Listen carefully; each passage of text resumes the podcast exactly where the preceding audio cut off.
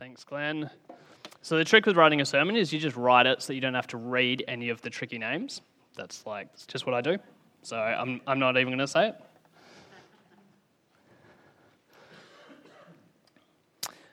Well, as we've already mentioned, it's two weeks till Christmas, right? And uh, I wonder if you're ready. In your head, you've, yep, some people are shaking their heads, good, good honesty. Uh, in your heads, you've probably got lists that you need to do. There's a thing that you've got to tick off. Some of you are probably practical people, so you've actually got physical lists that you've got to tick off. There's presents you've got to buy, there's food you've got to get, there's invites maybe that you have to send out, there's that phone call you've got to make to make sure you're, you know, you know where you're going Christmas Day. Two weeks to go, and there's a lot to get done, and are you ready? And today we're beginning our Christmas series.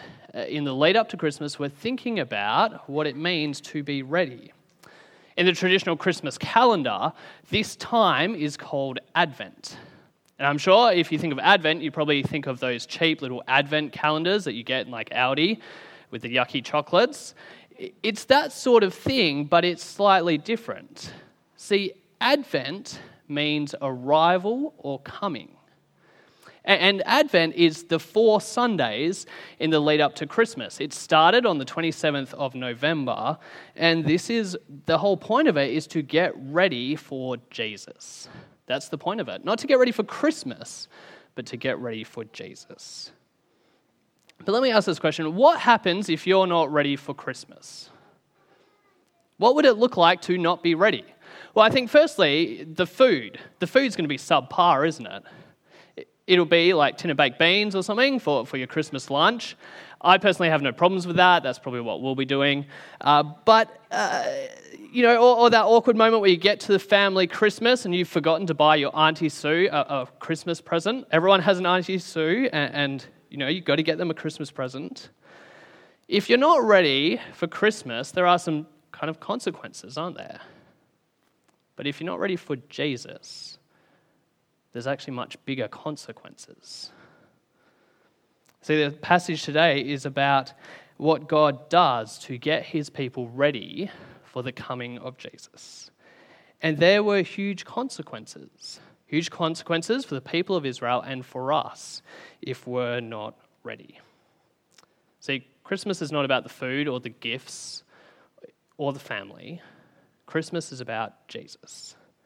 And if we're not ready for Jesus, then we'll miss him. And if we miss him, then we're going to miss out on him. And so the stakes couldn't be higher. If we're not ready, then we're going to miss Jesus. And if we miss Jesus, then we'll miss out on him. So let's have a look at the passage we just read. And we're introduced there to husband and wife, Zechariah and Elizabeth. And there's three things we learn about them. Firstly, they come from a priestly family. Both of them have this priestly heritage. Uh, yeah, both of them come from kind of priestly families, and Zechariah himself is a priest in the temple. Secondly, we learn that they are righteous. Look at verse 6. Both of them were righteous in the sight of God, observing all the Lord's commands and decrees blamelessly.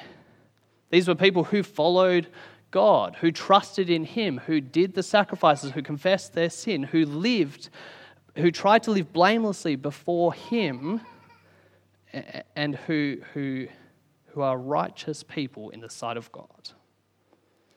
And the third thing we learn is that they are childless. Uh, we're not sure entirely why, but, but two reasons. Firstly, for whatever reason, they just can't have kids. But secondly, they've now hit a stage of life where they just can't have kids, they're, they're too old. And, and if you know the Bible well enough, you'll know that there are a number of people in the Bible who cannot have children. You know, think of Abraham and Sarah, or uh, Hannah and, and Elkanah in Samuel. And you know that when this kind of problem of childlessness is brought up in the Bible, you know that that is being a setup for God who is about to step in and do something amazing. God is about to show up and do something incredible for his people, and that is exactly what is about to happen here. And so Zechariah, he gets chosen to go into the temple to do burn the incense. And this is, uh, this is a pretty special job. This is a once in a lifetime opportunity. There was about 18,000 priests at the time. And so the fact that he got chosen to go and do that job is kind of like winning the priestly version of the lottery. It's a once in a lifetime opportunity. He gets to go in there, burn the incense, and the angel, an angel of the Lord comes and gives him a message. And as usual, whenever an angel appears to someone, the person is terrified. Uh, if you've seen an angel but you weren't afraid, uh, hate to break it to you, you probably didn't see an angel. Uh, but every time an angel appears, they always begin by saying, Don't be afraid. It's kind of the default answer because everyone is terrified. And then we get this actual, we, we actually get what he says there in verse 13. Look at that with me. But the angel said to him, Do not be afraid, Zechariah. Your prayer has been heard. Your wife Elizabeth will bear you a son, and you are to call him John. He will be a joy and a delight to you, and many will rejoice because of his birth. For he will be great in the sight of the Lord. He is never to take wine or other fermented drink, and he will be filled with the Holy Spirit even before he is born. Zechariah is told that God has heard his prayer and is going to answer his prayer. They're going to have a son, and they're to name him John, which means God's grace. That is, this child is going to be part of God's undeserved kindness to his world. And Zechariah's prayers, uh, it must have been more than just a prayer for children. It certainly was that, certainly did include that. But Zechariah is part of the faithful people of God who are holding on to God's promises. They are clinging on to the hope that God will finally do what He's always promised to do. And so, God, in His undeserved kindness, is fulfilling both of Zechariah's prayers, giving them a child, but at the same time is going to show His undeserved kindness to His world uh, through this person. God is going to come and rescue his people. And kind of phase one of the plan is to send John. Unfortunately, though, Zechariah is not convinced, and he has this moment of doubt, and so he asks God for a sign. And so the angel gives him this sign. He says that uh, Zechariah won't be able to speak uh, when he leaves the temple. And it's this moment of doubt, this failure to believe that God would do what he said he would. This sign is, is a form of judgment on Zechariah as well for his unbelief. And so, effective immediately, as soon as Zechariah leaves the temple, he's unable to speak. He has to uh, perform this little mime, this little skit to try and get people to, to understand what's happened in the temple. And Zechariah finishes his week of priestly service and him and his wife head back home. And then nine months later, the baby is born, and Zechariah names him John. And that's the story. But what does that actually mean, and what does it mean for us? And it all hangs on what the child is going to do. But before we get to what the child will do, uh, we learn uh, a few things, uh, three things about what he will be like and, and, and what he what will happen. Uh, firstly, we're told that many will rejoice because of his birth. Not all, not some, but many. It's not an insignificant number, but they will rejoice because he will be great in the sight of the Lord. John is going to be someone who's going to be really, really important. Secondly, we're told that he's not going to drink alcohol. Uh, this is a sign of someone who's special and different, who's been set aside by God for a particular purpose. And thirdly, John is going to be filled with the Holy Spirit even before he's born. When the Holy Spirit comes on someone in the Bible in this manner, what God is doing is empowering them to be able to accomplish the work that God has set for them. That is, God is going to give him the resources to be able to do what God wants him to be able to do. And those three things make John a pretty remarkable person. In fact, if you were living in Palestine around uh, 30 AD, funny fact, no one would have heard of Jesus. No one would have known who Jesus was. You know, before Jesus began his ministry, Jesus was just a carpenter working in his father's shop. No one would have heard of him. He lived in this backwater town up the north. No one knew of Jesus. But you asked anyone else who was like the famous person, who, who was the best preacher in town, they all would have been able to tell you it was John. John was a remarkable person. He, he, was, he was this prophet, this weird, quirky guy who, who lived out in the wilderness, who dressed really funny, but everyone knew that he had something important to say. There hadn't been a prophet in Israel for hundreds of years, and here was someone who looked like a prophet, spoke like a prophet, who was a prophet, and people flocked to him. He was a popular guy. He was great in the sight of the Lord and in the sight of many people as well. So that's who John was. But he had a particular job to do, and it's there in verses 16 and 17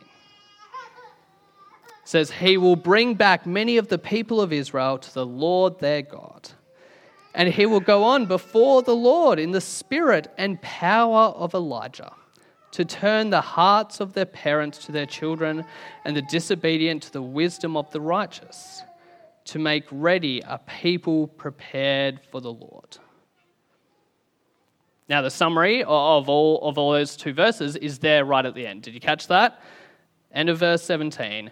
John is going to make a people prepared for the Lord. See, the Lord is coming, and the nation of Israel, they weren't ready.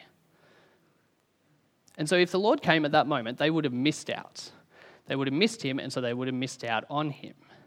And so, John's role is to get people ready for the coming of the Lord.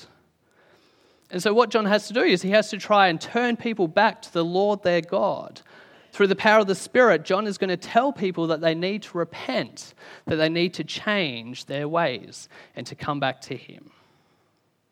And so, uh, there in verse 17, where we get kind of what it is that that looks like. What does it look like to get people ready? It's there in verse 17. And the angel is quoting from Malachi chapter 4. If you've got your Bibles, uh, come to Malachi chapter 4.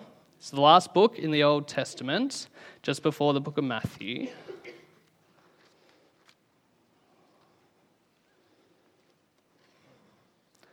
Malachi chapter 4, and look at verse 5. Malachi 4, verse 5. See, I will send the prophet Elijah to you before that great and dreadful day of the Lord. Uh, sorry, I will send the prophet Elijah to you before that great and dreadful day of the Lord comes. He will turn the hearts of the parents to their children, and the hearts of the children to their parents, or else I will come and strike the land with total destruction. See, the day of the Lord is coming, the day of judgment, and what needs to happen before that day is reconciliation. A reconciliation, uh, it says there, it talks about he will turn the hearts of the parents to their children and the hearts of the children to their parents. And I don't think it's talking literally about reconciliation between family members, although that, you know, that is important. Rather, it's a metaphor for the reconciliation that needs to happen between God and his people. See, John needs to convince people to be reconciled to God before it is too late. The nation of Israel had wandered away, and John's job was to bring them back to bring them back so that when God did come, they would recognize him, run to him before the coming destruction. And so, for John to get the people of, the people of Israel ready, there was this two step process.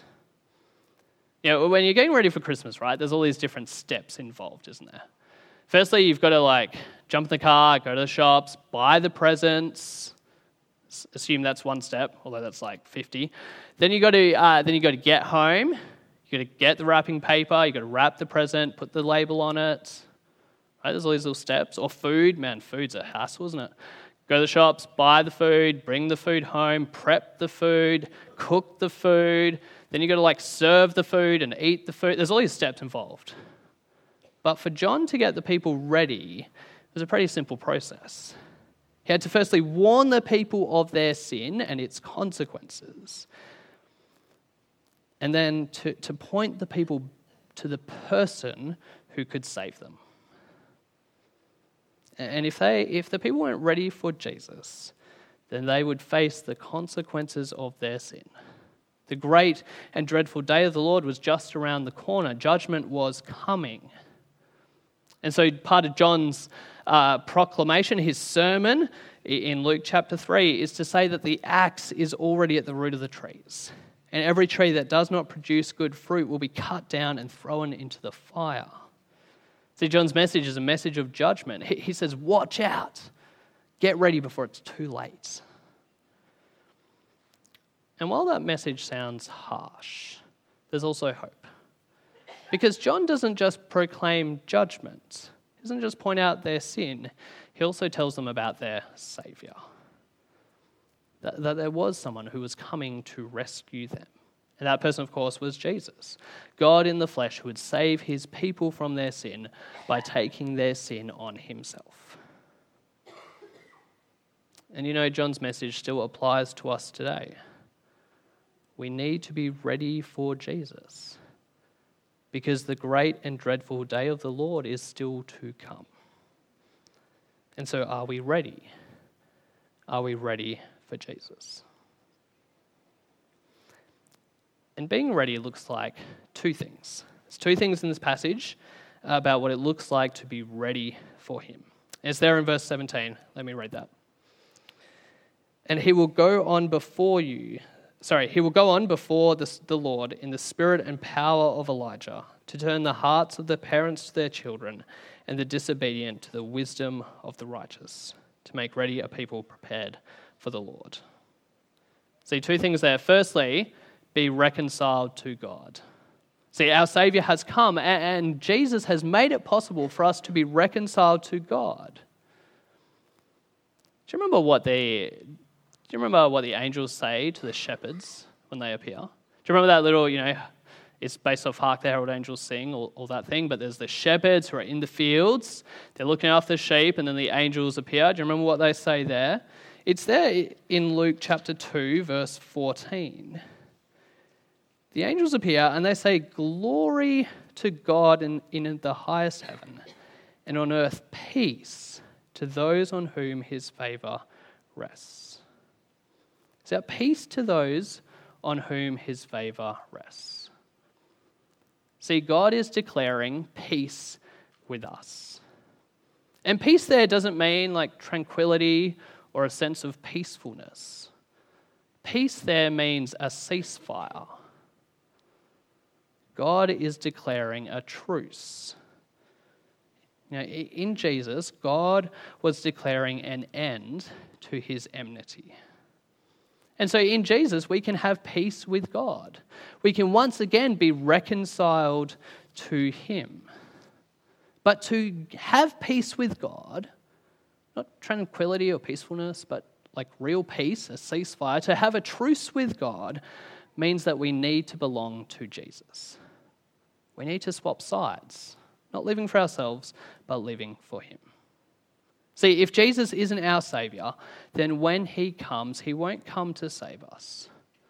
Rather, we'll face the acts of God's judgment. And so, do you belong to Jesus? Are you reconciled to God? Are you ready?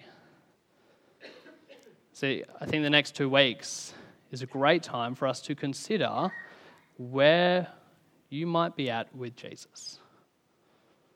You know, don't assume that you belong to Him. Make absolutely certain. Make sure that you belong to Jesus. Because if you're not ready for Jesus, then when He comes, you're going to miss out on the salvation that He brings. And it doesn't matter if you're a Christian or a non Christian, all of us need to be ready for Jesus. And so I, I, think we've got two weeks. Let's give ourselves that deadline. No point saying, oh, I'll get this sorted in five years or I'll work it out later or, you know, I've got time on my hands. How do you know that? Are you sure? The great and dreadful day of the Lord is coming. Uh, are you ready? Let's give ourselves a deadline. Let's say two weeks. Let's, let's over the next two weeks, let's give this a, a really good shot at getting our hearts in shape to make sure that Jesus really is our King who died for us and who rose again. And if you're not really, really sure of that, then watch out. Watch out. And so, number one, be reconciled to God. But secondly, let's live wise lives. It says there, second half, verse, verse 17. Uh, John is to turn the disobedient to the wisdom of the righteous. See, the wise way to live, the best way to live, is not in disobedience, but in righteousness. And so, what we need to do is we, we need to have the kind of life that will make the king smile.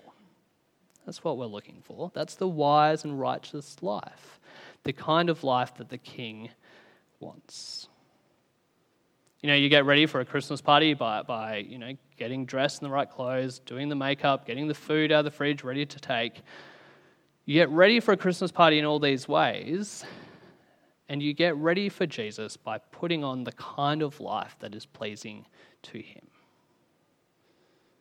And again, I think the next two weeks is, is the perfect time for us to consider what things in your life and in my life that we need to get rid of and to change so that we are ready for Jesus.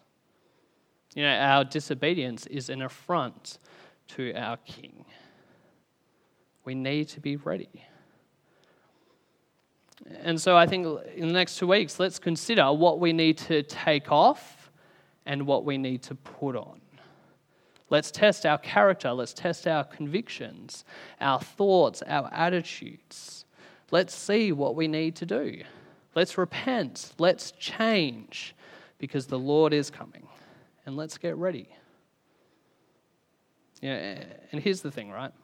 Just like the first Christmas, Christmas really is a celebration. It truly is. It's great that our King has come, that our Savior is here. But actually, you know what? It's actually only a celebration if we're ready. If we're not ready, then the coming of Jesus is a terrible and scary thing. I'm going to pray, uh, and this prayer is a prayer that I've adapted from a book called Prone to Wander. Let's pray together.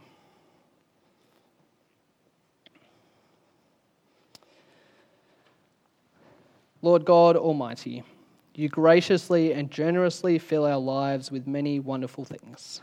You bless us with friends, family, and wealth that most people in this world can't even imagine. But we confess today that we are prone to love your good gifts far more than we love you. We covet and we long for things that you haven't given us, or we are filled with fearful anxiety if we think that you might take away the things or people that we have come to love so much. Father, thank you for your deep and endless mercy to rebels like us. We have trampled on the blood of your precious and only Son time and time again. We know that we deserve your wrath, and yet when we approach you, we find grace and mercy instead. Father, please help us to get ready for Jesus. Help us to turn from sin and to turn to Him. Help us to be trusting in Him and to be turning from our disobedience and our sin, we pray. Amen.